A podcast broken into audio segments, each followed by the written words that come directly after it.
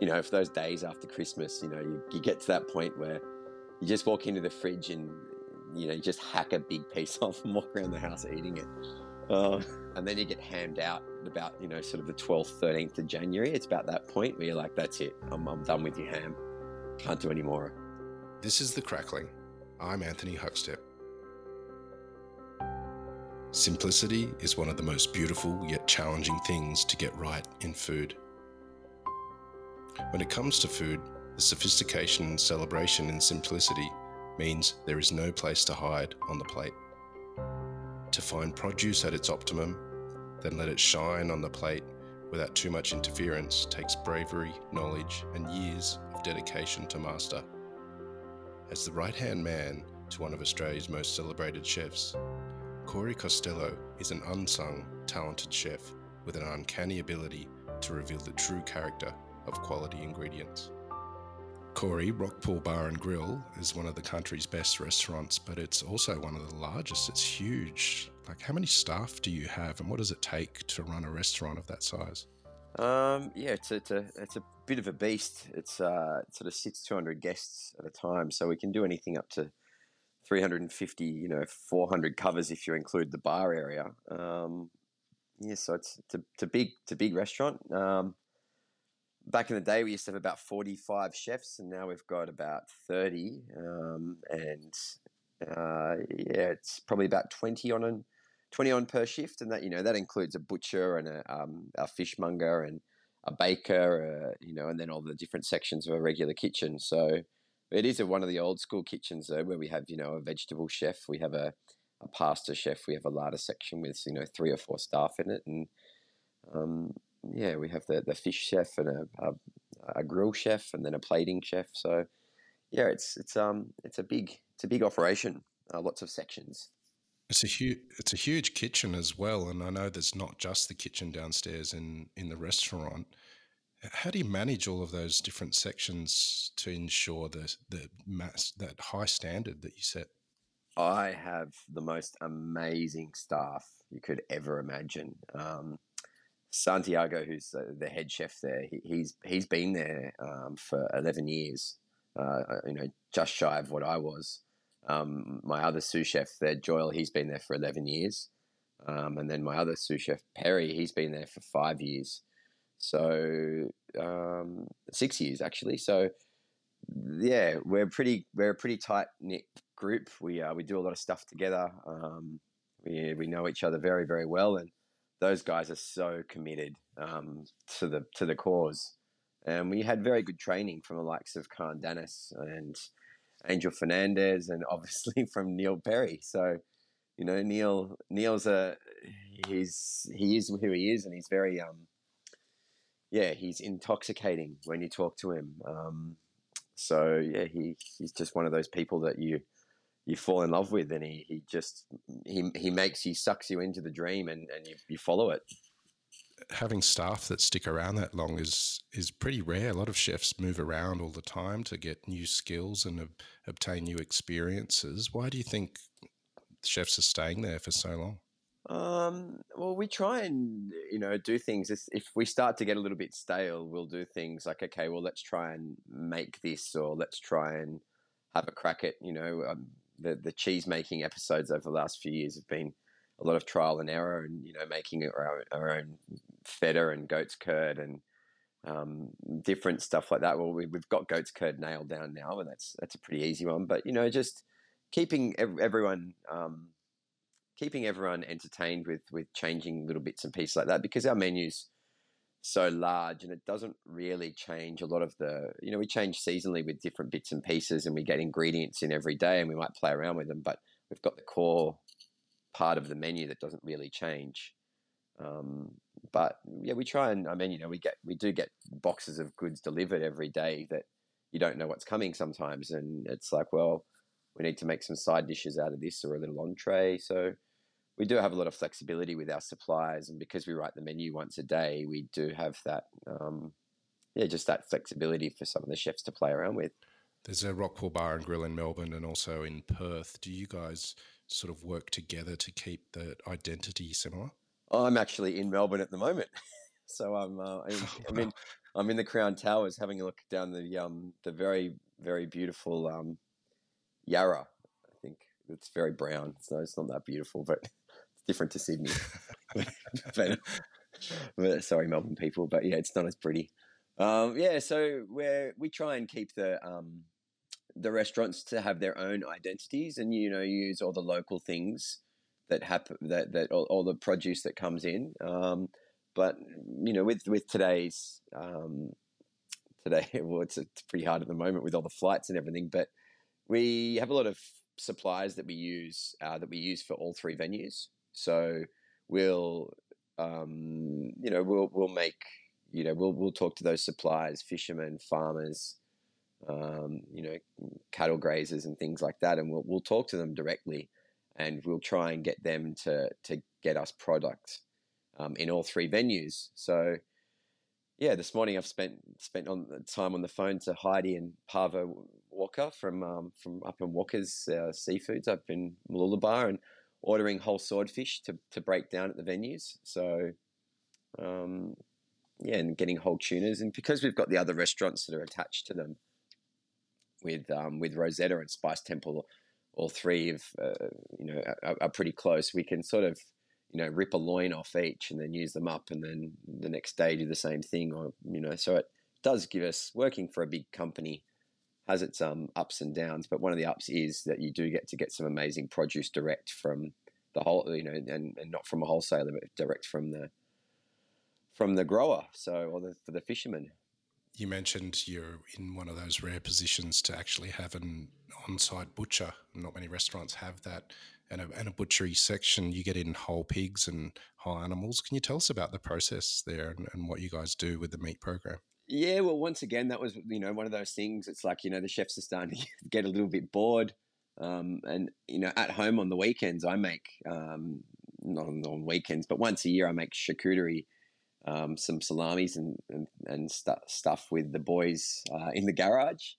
And after I started doing it at home on the weekend uh, in winter, um, I thought, well, we should do this in the kitchen. So we've always bought in whole pigs, but we would break them down in a different way and use them for things that weren't charcuterie. But then we started to try and master the arts of it, uh, which is a lot of trial and error. But yeah, so we've got we've got pretty good at it over the years.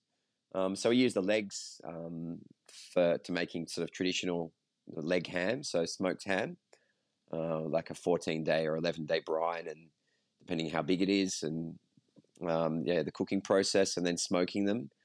Uh, we tried smoking them above just our fire, but it didn't work. You really need that intense sort of wood chip smoke. Um, the, the subtle smoke off the fire just gets a bit acrid after you leave it up there for a bit long and it a bit warm, so not ideal. So yeah, we do that with the legs and with the shoulders. We make some lovely chorizo, which is a um, Angel Fernandez's recipe, and then um, we have. Uh, some pork and sort of fennel sausages that we also make, and then we use the bellies for a dish on the menu. We cure some of them, um, and yeah, we make some salamis too out of some of the shoulders when we don't have the uh, when we don't have the sausages in need. So it's um it's a bit of fun, and you know the guys really get into it. Um, we try and you know when you get the whole pig in, it's good watching watching the you know the the younger chefs try and break it down, and then mm. uh, watching the butcher do it in about one tenth of the time, um, and, and you feel like you really, you know, you're not a very good chef. When he holds it up and just, you know, holds the hind quarter up and just goes bang, bang, bang, in five knife moves, he's taken, you know, the legs off and the shoulders off. Um, and then you've just got this, you know, six parts to a pig. You're like, wow. Wow. And then you do it, it's like 20 minutes. Fuck, you're really quick. Um, yeah, so yeah, so it's um one of those things. It's uh yeah, it's just fun playing around with that sort of stuff. We do bresaolas as well with the fronts of the um with the rounds off the and the Dorellos off the um David Blackmore Wagyu bodies we get. So the guys have a bit of fun playing around with some of the charcuterie. Um, and it's a great product and it just gets you really involved in the food. It gets you sort of so that you you feel like you're uh, very much a part of it. I just want to go back a little bit because I just find it astounding that you started making charcuterie in your garage and it's led to Rockpool Group producing their own in the kitchen. Can you take us back to to when you started trying to make it in the garage? Yeah, my next door neighbor, uh, I'm not a very Italian or you know European bloke at all. He's got red hair and he's you know born in Chatswood, um, but he and he's a cabinet maker, so he's got nothing to do with food. But um, he wanted to. Um, he he bought a pig off a, a, a, saw sharpener that sharpens his blades for his um, cabinet making, um, who has a hobby farm. Um, and the guy said that he he um, uses the pigs and takes parts of it and then makes a little bit of salamis out of the shoulders. And so we thought it'd be a good idea to go up there and get one of these pigs. So we had to, you know, go up there. And I've never I've never touched a gun in my life, but my mate's quite a redneck. He's been to the states a lot, so he knew what to do. So we had to go and call the pig over and get it to the fence and you know give it a happy ending and uh, and uh, that was it. So we hung it up and gutted it and did all that and bled it. Uh, it's very warm. A, a, dead pig. I wasn't expecting it to be so warm when I first did it. And they said, "Well, you gut it. You're a chef."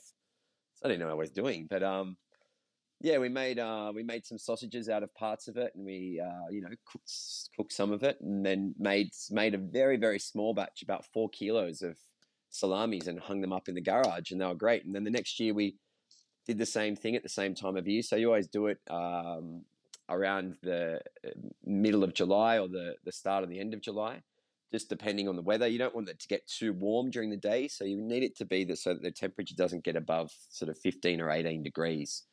Because um, if you hang them up in the garage, you don't want them to dry out too quick, and if it's a bit too warm, they um, you know they they can dry out very quickly, so they get hard casing, and that's um, we've learnt the hard way. Um, the first year, I think we did four or five kilos. The next year, we did 10 kilos. And the next year after that, we're like, oh, we are experts at this now. We'll do 40 kilos. Um, we threw 40 kilos pretty much in the bin. Yeah, it wasn't great. And um, that year as, as well, we decided to drink quite heavily whilst making them. Um, which everyone said that that's the reason they were bad, but it wasn't. It was actually the, the drying process, and we didn't have enough humidity in the room and we didn't um, it was a bit warm um, and it sort of dried the room out so mm, yeah child's humidifiers are what we use now um, and stick one in the room and test it yeah so this year we made 120 um, kilos which was great we had a big a whole bunch of different families and everyone gets together and i think my girlfriend was was pretty hammered by about 10.30 in the morning because she made Aperol spritzes and then just kept going um, so yeah, it was a it was a good day. The kids get involved, and everyone has a bit of a mix, and you know your hands feel like ice cubes because you have to keep the meat so cold. Um, so you do it, at, you know, crack of dawn, six or seven in the morning, and we did it at my mate's house up at Duffy's Forest. So he's got a lot of land and a big garage, and it was nice and cold and a wintry morning. So it was good, and then hung them up, and yeah, you wait three weeks, and then uh, you're ready to go. But they're best after about six months. So I haven't eaten any of mine yet. Some of my mates have all started hoeing into theirs, but mine are um, mine are still sitting in the cool room at Rockpool actually. So we'll uh, I'm looking forward. I'll probably give a few out for Christmas presents. Wow. Well, you mentioned that there's been a lot of hit and, hits and misses and sort of challenging moments to try and get it right. What, what do you think makes great charcuterie? Uh, I don't know. Eh?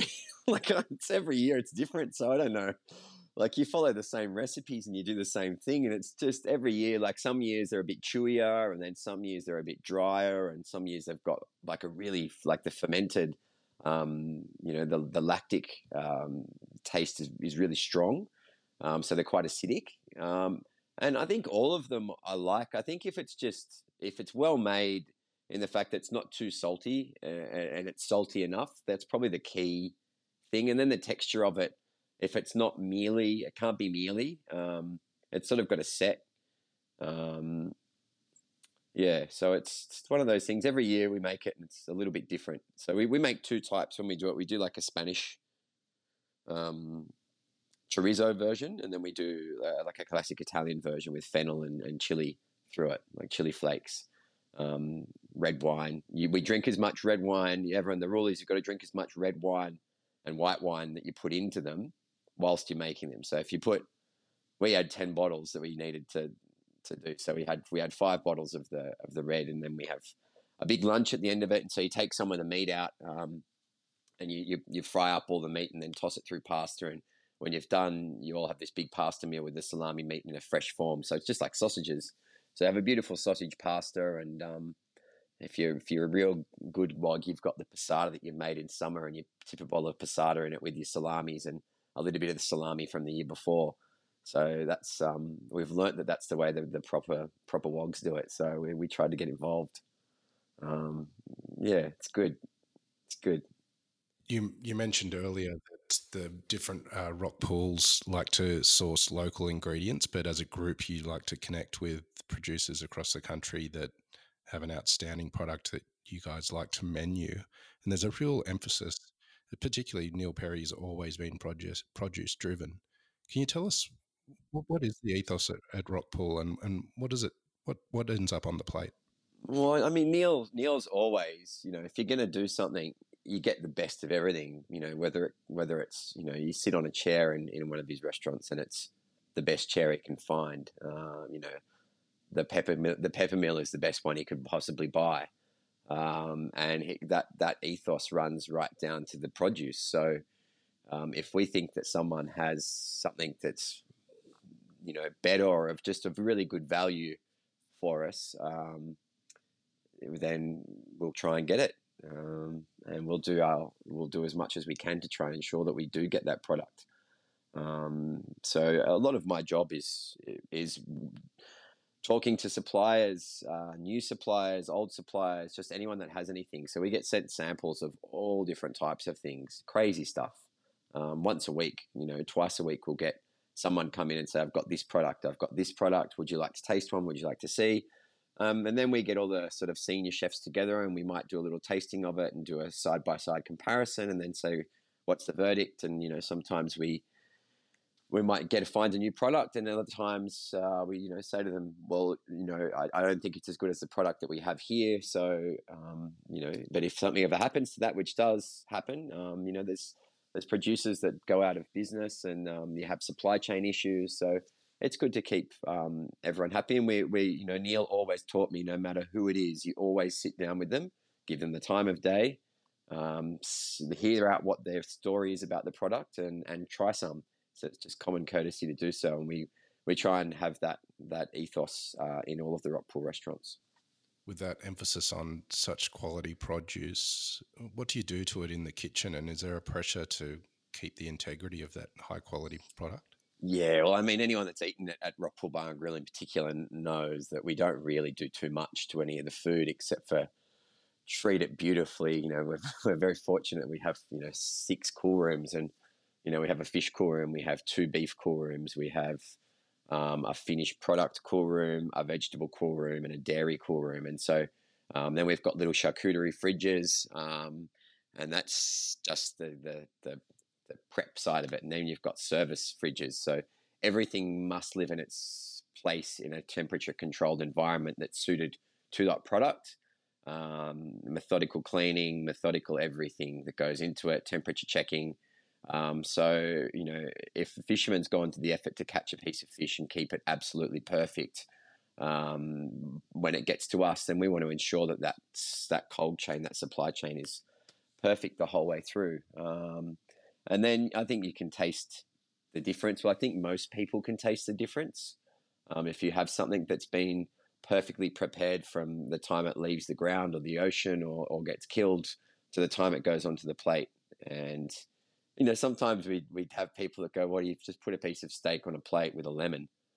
Well, you know, where's the sauce? Where's this? And it's like, well, just try it on its own and then tell me what you think because um, when you when you're not covering it up with a sauce or you're not doing something to it or serving it with something to mask the flavor, there's nothing to hide behind. So if you slightly ruin that produce with over seasoning or um, undercooking, overcooking, not resting, uh, all, all, the little bits and pieces that go along with cooking, particularly in, in particular proteins, then uh, there's nothing to hide behind. You can't you can't put a little bit of extra of this on and say, well, it's it, will it'll balance out.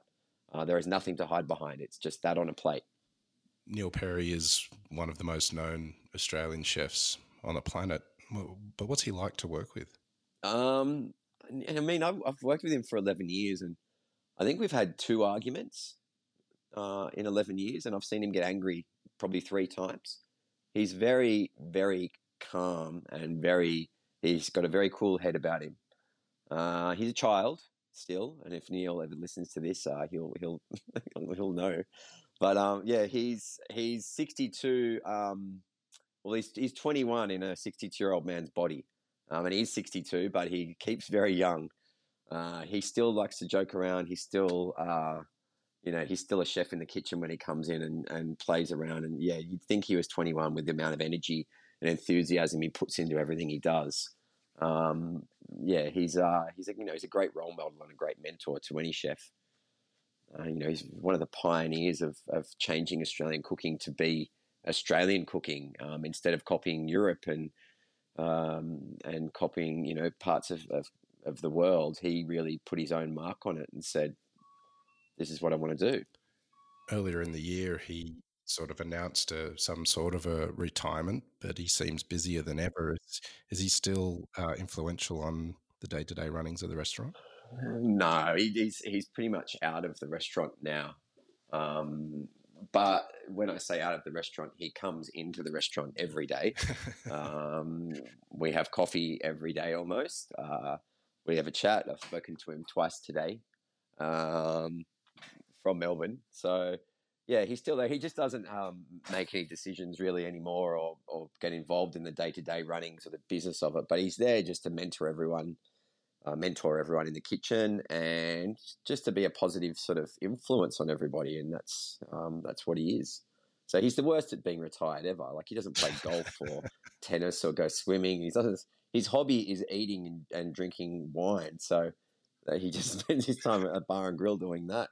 And then he goes down and sees Andy Evans in Spice Temple and has some dumplings and has a glass of wine and talks food and talks produce and yeah, he's constantly sending me messages about this or that or have a look at what this is. You know, he's just he's so enthusiastic about food and cooking. He just can't he can't get it out of him. I think he's just well, that's what he is.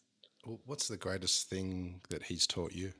Um, probably to respect uh, you know, to care about everything. I mean, he's got uh, the care philosophy, which he talks about, which is, you know, just, you know, care about, care about your environment, care about the produce, um, and, you know, care about your fellow workers, um, you know, care about all those things. And if you care about all those things, then the guest, when they come to the restaurant, is already looked after because you've made an effort to care about all the things before that. Um, and it's when you first hear it, you sort of go, oh, it's a bit sort of you know cliche but if you actually think about it and follow to those to those steps then it really does mean that when a guest comes in they get looked after so yeah he's very much about caring for every part of every part of what you're doing You've been with Rockpool Bar and Grill for over a decade, but how did you get a start in the industry? Yeah, I've got long service. um, yeah, um, I was I used to go out and work at Flemington markets. Um, uh, my uncle has a has a, a, stall out there selling the barrows at the end of the renting them out to the people at the ends of the markets. Um, so all the fruit and veg guys would get there and to save room in your van to buy your produce, you'd rent a barrow. That way you could fit an extra couple of boxes in. So he's an old Italian. Uh, I think he took one holiday in his in his life and hated it. Um, you know, 50 years of working with one week holiday in Hawaii and he hated every single minute of it because someone was, you know, the, the, business was failing at home. So uh, I worked uh, out there and just saw this amazing produce as a, as a, as a teenager. And, you know, we'd walk around and, and well, what's that? What's that? What's this? And, um, yeah, I just sort of started looking at produce in a different way and then started to get into cooking a little bit at home. Um, and yeah, and then it just sort of went into it. My my grandfather had some Airbnb, like Airbnbs. My grandfather had some bed and breakfasts up in uh, Queensland, and used to used to um, you know, have people up there in motels, and I'd go and hang out in the kitchen with him sometimes. And I, I just I, it sort of just fell into it really. And I think I was pretty. I was a terrible student at school. I, they tried to kick me out so many times, and you know, I think chefing will take anyone, no matter how bad you are. You know, if you're the you're the scum of the earth, you can always still be a chef. Um, so you know, we get a colourful bunch of kids that have come through, and I was one of those colourful kids. You know, I was not not a very good teen. Uh, you know, always in trouble and stuff, and uh, so yeah, chefing. You know, there's no there's no you don't need any qualifications except to have a good palate and really want to eat nice food and make nice food. So yeah, it's um it's a great great job there for anyone that's maybe fallen off the rails and needs a solid solid base for life.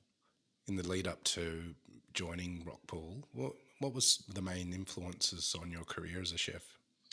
Um, I think I've, I've, said Angel Fernandez from um, he he was the chef at Catalina um, for for many years, and he was uh, he was one of Neil's sort of star apprentices um, at, from Rockpool way back in the in the nineties, and so I went and worked with Angel as an apprentice at Catalina, um, and yeah, he uh, he was working when Rockpool Bar and Grill opened in Sydney. He was working there and said, "Oh, would you like to come along?" And at the time, I was uh, I'd been working up at um, Hayman Island and with Peter Kuruvita and Flying Fish, and uh, yeah, he Angel asked if I wanted to come, and Angel taught me so many things about food that I thought, yeah, I'm going to come back and because you know he was just such a pleasure to work for. He he really taught me about eating.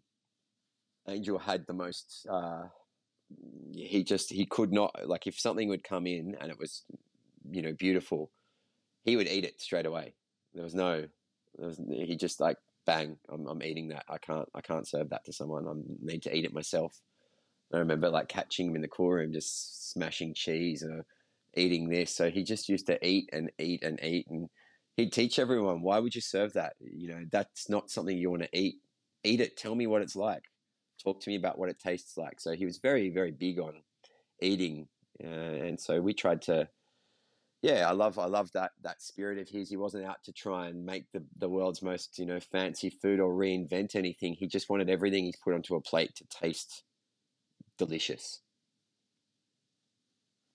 Yeah, he's down in Melbourne too. He's just come back from New York, so I want to try and catch up with him while he's here. Um, and then you know Neil Neil Perry as well is just a, a great influence, and, and, Neil taught Angel, so it's the same sort of philosophies, and you know Angel got them from Neil pretty much. Um, and Peter Kuruvita, who I worked for for a while, was a, a very very very astute businessman, um, and very very good in the kitchen. Just yeah, an absolute. I remember him sort of telling me, if you're going to work for someone, make them money. Um, you know, it's a lot of chefs cook for ego out there, um, and a lot of chefs, you know, cook to, you know, win awards or try and recreate something and think, forget sometimes that they're cooking for guests who are paying to eat there. And you know, if you don't have guests in your restaurant, then you're not paying the bills. And if you're, you know, if you're if you own your own restaurant, then you'll find very, very quickly that you need to pay those bills. And if you're working for someone and they own the restaurant and you know you don't have customers because you're cooking for your ego, then it's not a good good spot to be in. Um, so Peter Kuruvita taught me very early on that if you're cooking, you need to make money for your owners, uh, or you know, because one day if you want your own restaurant, you need to make money for yourself. And I mean that's very evident now. There's probably a lot of restaurants that you know after COVID, um, you know, won't won't come back because you know they maybe weren't really making that much money, um, and it's a hard game. the margins are so tight. If you said to anyone, you know, invest this much money for this much return, no one would do it. You really have to love doing it, um, but at the same time, you, you you have to pay bills. So you've travelled the world uh, with Neil for, uh, on behalf of the Rockpool Group. What's what's some of the most amazing experiences that you've had? Um, well, last year I told Daniel Boulud that he was looking a bit old, and he punched me in the stomach. That was that was pretty funny. um, but yeah, I mean stuff like that. I, I sort of take for granted sometimes when I when I used to travel and do things. Particularly now, um, you know, now the highlights going to Melbourne, but um, yeah, you know, working with some of those chefs over in the states was, was has been unbelievable, and um, you know, in Singapore as well, when we go over and do the Grand Prix, you know, you get to rub rub shoulders with some of the world's elite people, and um, you know, I, am humbled by it um, a lot. and it's um yeah I, have to I'll, I'll, look back and and think I should have probably taken photos and, and selfies with all these famous chefs that I've worked with around the world, but I never did.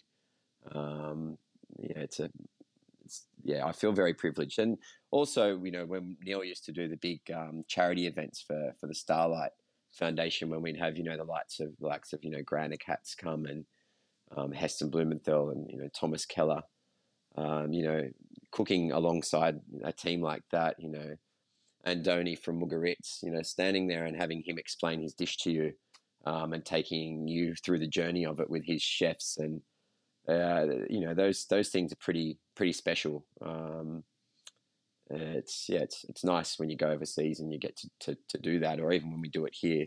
Um, I think yeah, the last one we did was in New York with with Daniel Boulud, and um, it was yeah some some very very talented chefs that were working alongside there, and I think Daniel had one from each continent. So um, yeah, it was it was great, and you know, hanging out in this beautiful kitchen in New York with all these you know great chefs and drinking some amazing wine. So I'm, I'm very privileged, and you know, when I think about it, you know, being a scumbag teenager uh, with no education that got kicked out of school pretty much to um to you know drinking thousand dollar bottles of Burgundy in New York. Uh, it's um, it's a nice it's a nice thing to do.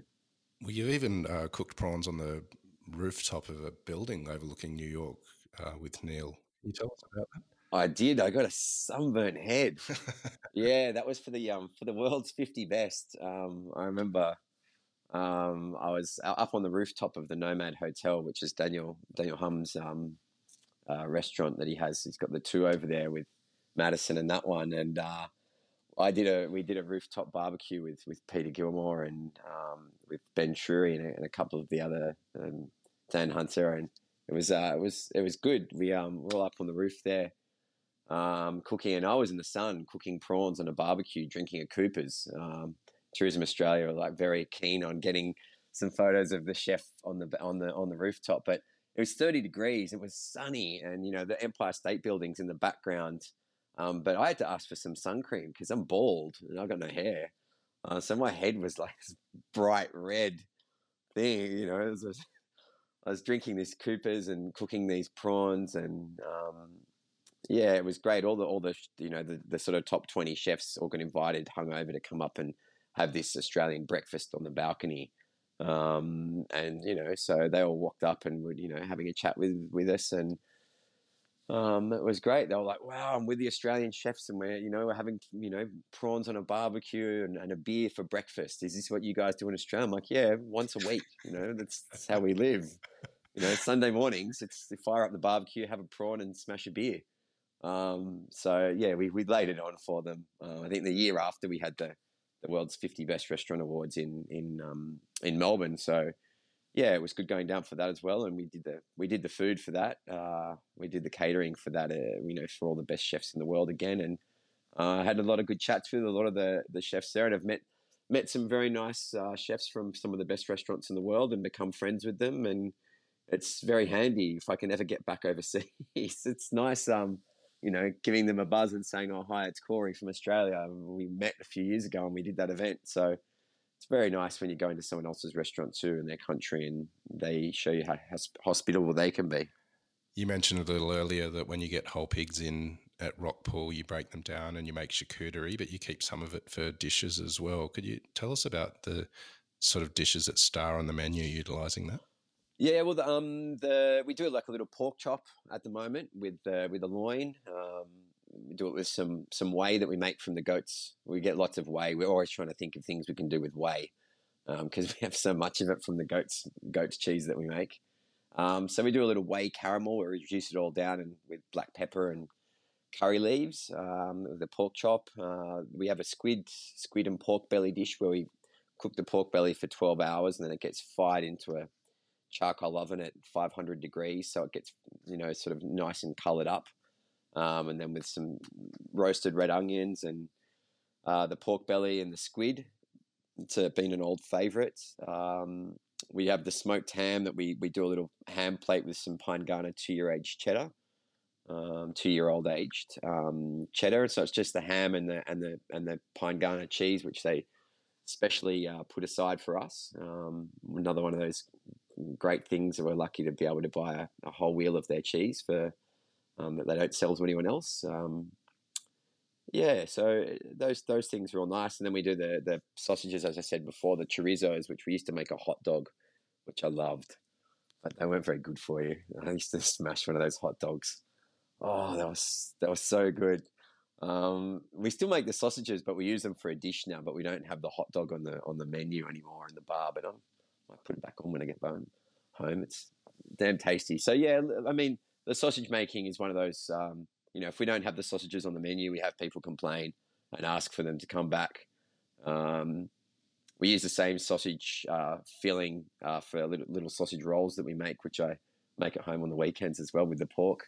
So I made some of them for the kids on the weekend. They were great we throw some pistachios through there and some fennel seeds on top of the puff. And uh, yeah, my sausage roll making skills are pretty good now. It's good. Don't mind a sausage roll. We're heading towards Christmas, and uh, you do like to have a gathering with friends and, and feed a lot of people. Um, do you do you have any sort of go to dishes for Christmas? And are you a kind of a bake a ham sort of person, or do you prefer it to be in the fridge and just cut it off? when you want some? Oh, in the fridge, in the fridge and cut it off.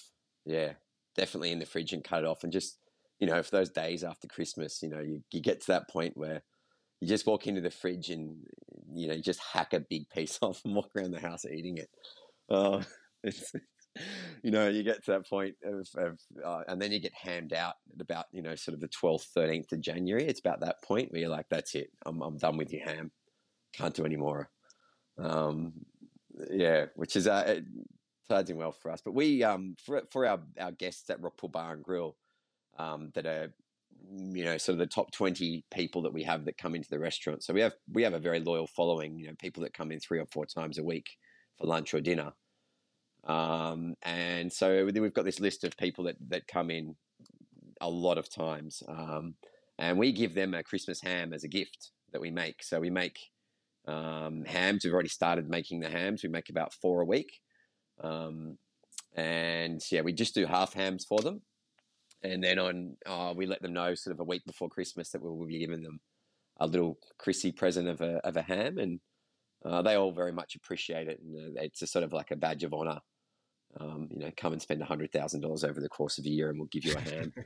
um, so, um, but it's that is very nice, and you know they're they're great customers. Um, yeah, and they love getting the hams, and they they tell me you know the ham lasted me all the way up until this point or this point. So, yeah, I, I love doing a ham. I always do a crackling crackling pork belly or a, um, a loin. I like probably the belly more than the loin. The loin um, is nice, but I like the fattiness of the belly, and so yeah, nice, nice crackling pork belly on Christmas Day, and that's the only thing I pretty much do hot, and the rest of it, you know, the usual prawns and, and ham and a swim, and um, when we're done with the ham bone, I, I that means it's time to go fishing because we always use the ham bone and chuck it into some crab nets and then take it up to um, Pittwater and try and catch some blue swimmers with the with the ham bones. Um, best best best bait out there you'll find is a smoked ham bone you're guaranteed to get a blue swimmer. Actually, no, that's not true. No one go up and go to the and go go anywhere near Pittwater. I need, them. yeah, and don't check my crab pots either. Amazing. Steal my crab. Well, mate, I yeah. um, I'm I'm with you exactly on the ham, ham in the fridge. Um, over Christmas, I like to hack a piece off at any time of day, and and I also don't mind the the beer for breakfast theory. I might introduce that into our family over the summer. I'm sure that'll go down well. Yeah, yeah, prawns and beer for breakfast is perfect. uh, Corey, we've loved having you on the Crackling, mate. You're a bloody legend. Um, keep in touch, and we'll talk again soon. Hey, thanks for the chat, mate. It's been great. This is The Crackling, a Deep in the Weeds production in partnership with Porkstar. I'm Anthony Huckstep. Stay tuned as we catch up with some of Australia's best chefs and pork producers to discover what makes Australian pork so special.